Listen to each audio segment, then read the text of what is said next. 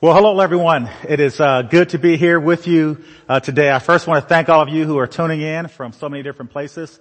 Uh, some are on their iPhones, their iPads, and, uh, and, also God still loves those who are Android users also. Uh, but it's neat to know that uh, even though we're not gathering in the building space, no matter where we are, we can still come together around God's Word and apply it to our lives and, and live in truth and in faith among one another. So we're still in our Hope series. And so today uh, we're talking about hope for life, hope for life, and that hope uh, is an eternal hope. It's, it's uh, an enduring hope, an unbreakable hope. It's hope uh, for life. And so, if you truly want to flourish, if you want to, to live a life of peace, a good life, it can only happen when we put our hope in God and walk in His ways. When we put our hope in God and walk in His ways. A hope in God leads to a flourishing life, a peaceful life, and a good life. And so we hear a lot about the good life. Uh, but we know that those of us who are in Christ, that really uh, we can only live a good life when we find ourselves hidden in Christ. And so I'm going to tell you a quick story. Um, there was this pilot, and of course he was flying over over uh, the Pacific, uh, single single engine plane, just flying over the Pacific, and all of a sudden he noticed uh, uh, what he thought was smoke coming up in the air, and so he thought, "Man, is someone doing a, a signal fire?"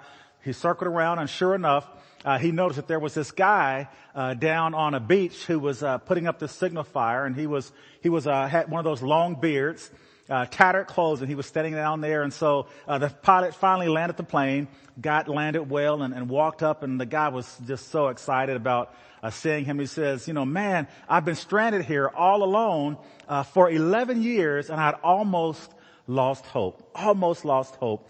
And so the pilot was like, well man, well that, that's great. Um, you know, you can, you can, uh, pack up whatever you need to take and we can get out of here. It, it's over. And so uh, the guy ran and grabbed a few things from, uh, from one of his huts and, and, and as the pilot stood there, he looked around and he noticed that there were actually three huts. And so he asked the guy, hey, hey guy, what, what, what's the deal with all three huts? And so and so the, the, the, guy who was stranded, the survivor said this. He says, well, see the first hut right there, you know that, that's my home. That's where I live at. And then the second hut, uh, that's where that's where I go to church and I have uh, a great time of worship. And uh, the guy says, "Man, that's wonderful, but but what about the third hut? What's that for?" And then, of course, the guy looked over, and this time uh, he had a, look of bitterness and a frown on his face, and he said, "Well, see, that's the that, that's the place where I used to go to church at." And so uh, and so we see, man, uh, just in this simple story that that committing uh, to church is difficult, especially in these times. But but even even when we're not in this time of of, uh, of the pen pand- uh, pandemic and, and with all this going on. Church and committing to church can be can be very difficult. And we know that it's difficult, first of all, because when we walk in the door, we create uh, that difficult because of who we are. Uh, you can like the preaching over here and, and then you go to the other church and you're not really sure about the music there. And, and this church here, you, you, they're really friendly and you love the people there. And then you go to the other church and, and then the youth guy, he's just, just gets under your skin for some reason. And so, uh, we know, uh, just that there are no perfect churches out there. There are absolutely no perfect churches, no perfect people. We know that because we're not perfect. And, and the only place that we can find perfection, the only place that we can find hope is in the church. And so, uh, while I attend a great church here, and I love College Hill Presbyterian Church, and, and our youth guy does not get under our skin. He's a great guy. Uh, I, I, love it here. The reality is, though, we are not a perfect place. And so, if you're looking for, a church, they just don't exist. The only place where we can find true hope is not in other people. It's not, not in churches even, but it's, it's in our Lord and Savior Jesus Christ. And so today we're going to look at uh, a church, uh, the Church of Thessalonica that we've been talking about uh, throughout our series. And, and, and you heard uh, uh, as uh, as Pastor Drew preached previously a couple times about just the difficulties that they endured just as they started off and the persecution and things like that. And so uh, Thessalonica, however, became at this point in chapter four uh, a great church. I mean, it became a thriving church. Um, where there were a lot of neat things going on. It was, it was an exceptional church, unlike uh, sort of the problem churches like in Laodicea and in Sardis. Thessalonica had become uh, what's known as an exemplary church. And so we know that they had been around about two years. It was a, it was a church plant. And if you know me, you know I love church plants. And so uh, they were, they were right around two years old. And so, and so Paul was writing a letter to this, this new church. Uh, and, and he was not writing necessarily to tell them they were doing a bunch wrong. In fact, he was saying that they were doing a very good job And, and I know uh, the stats of new churches. Uh, typically they say that that year two and that year three that those are critical years. If you if you're good, you might make it past the 50 member barrier, and, and if you work hard, you might make it past that 100 member barrier. And we don't know where they were, but we know that they were at a critical stage. And it's critical because right at that three year point, right about there is when you begin to wonder between two and three, uh, maybe the things that I've been doing that have been working, maybe I should just try something different.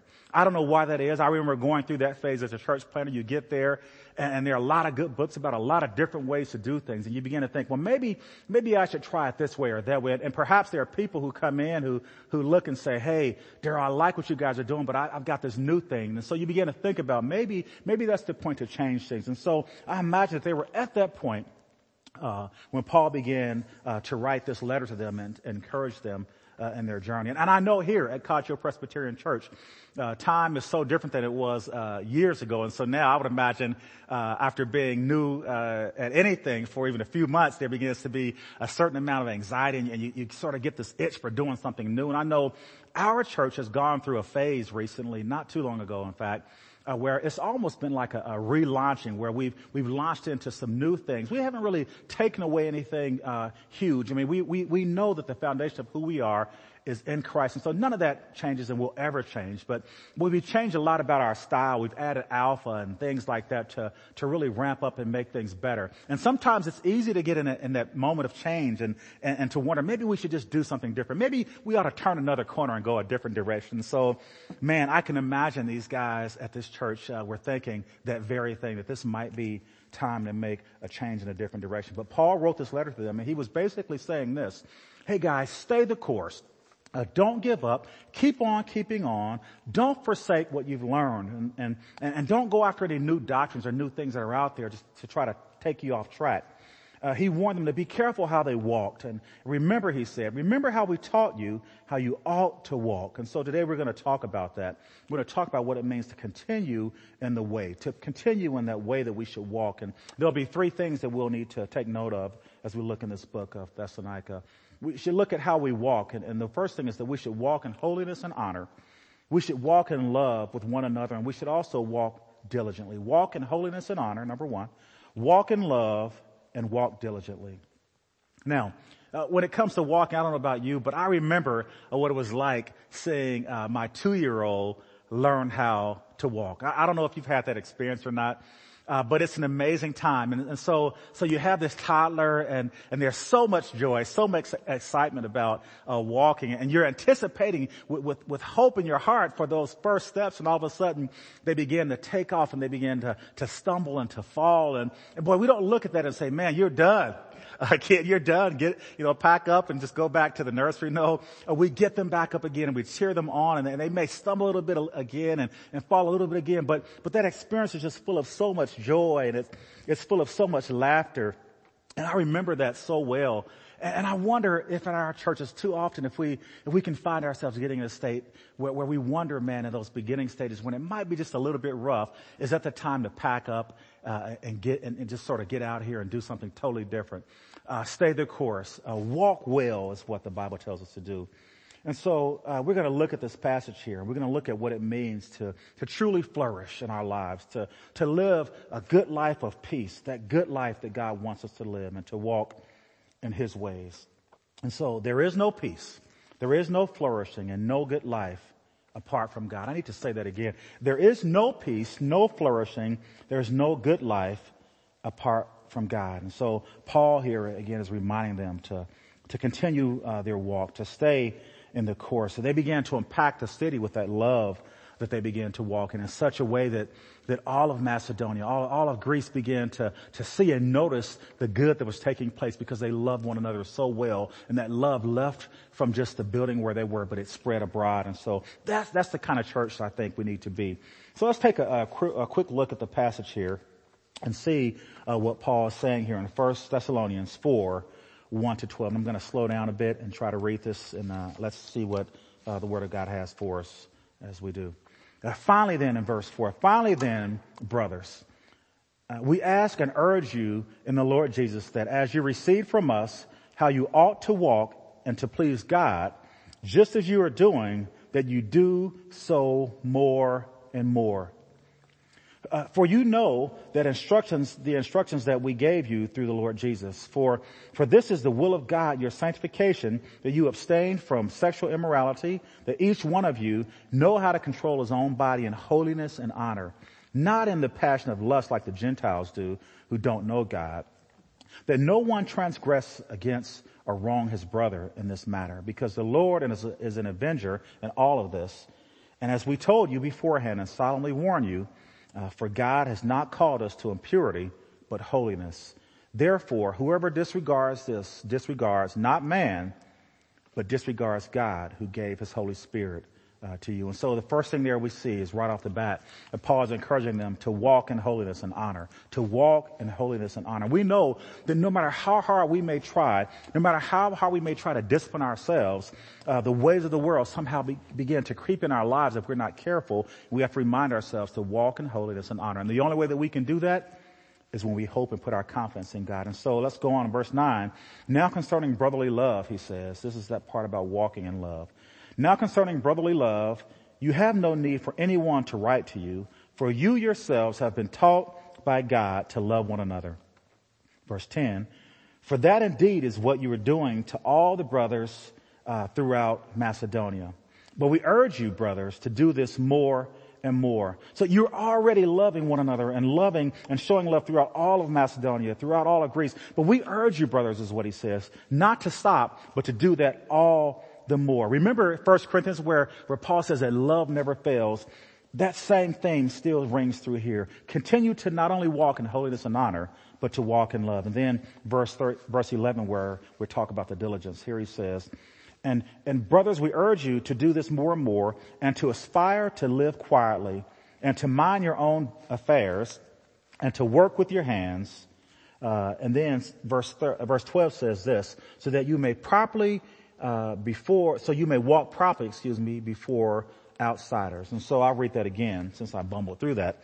Uh, it says this, and, and aspire to live quietly and to mind your own affairs and to work with your hands so that you may walk properly before outsiders and be dependent on no one.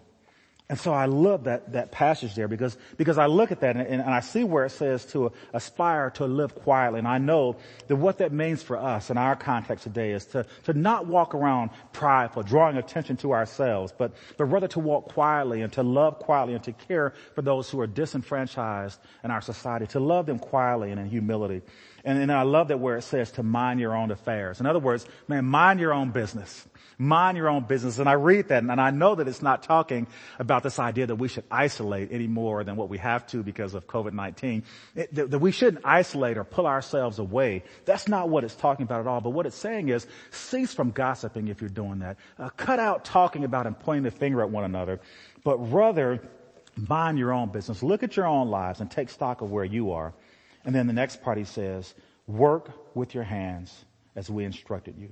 Work with your hands as we instructed you. And so uh, from history, we know that uh, looking at uh, the culture there was so common uh, for the Greeks of that day to uh, to despise manual labor.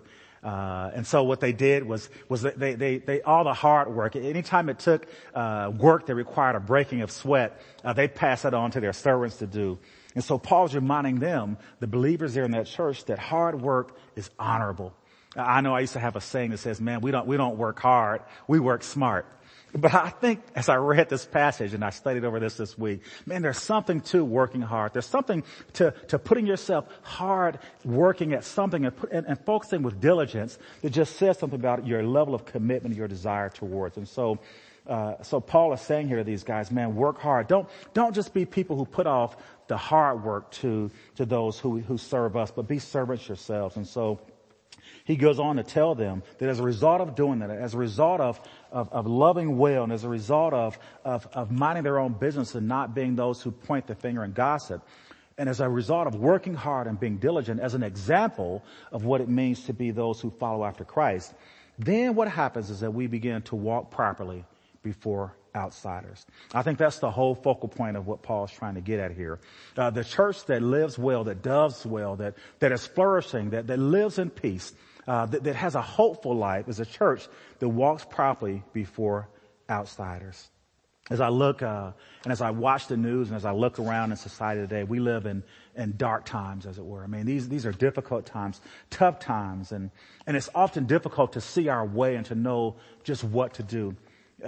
But the key is to keep our eyes and our, our, our eyes focused ahead. Uh, the key to walking properly is all about what you're looking at. It's all about that focus. And I, I'm remindful of Hebrews, Hebrews where it talks about fix your eyes upon Christ. Fix your eyes on God so that you would know how to walk. Uh, and so we, we challenge ourselves in this time to not be those people who put away hope and, and accept despair, but to keep our focus and, and to keep our attention, our hope uh, placed on our Lord and Savior Jesus Christ. The whole Bible, uh, the message of the Bible, in fact, is, is a message of hope.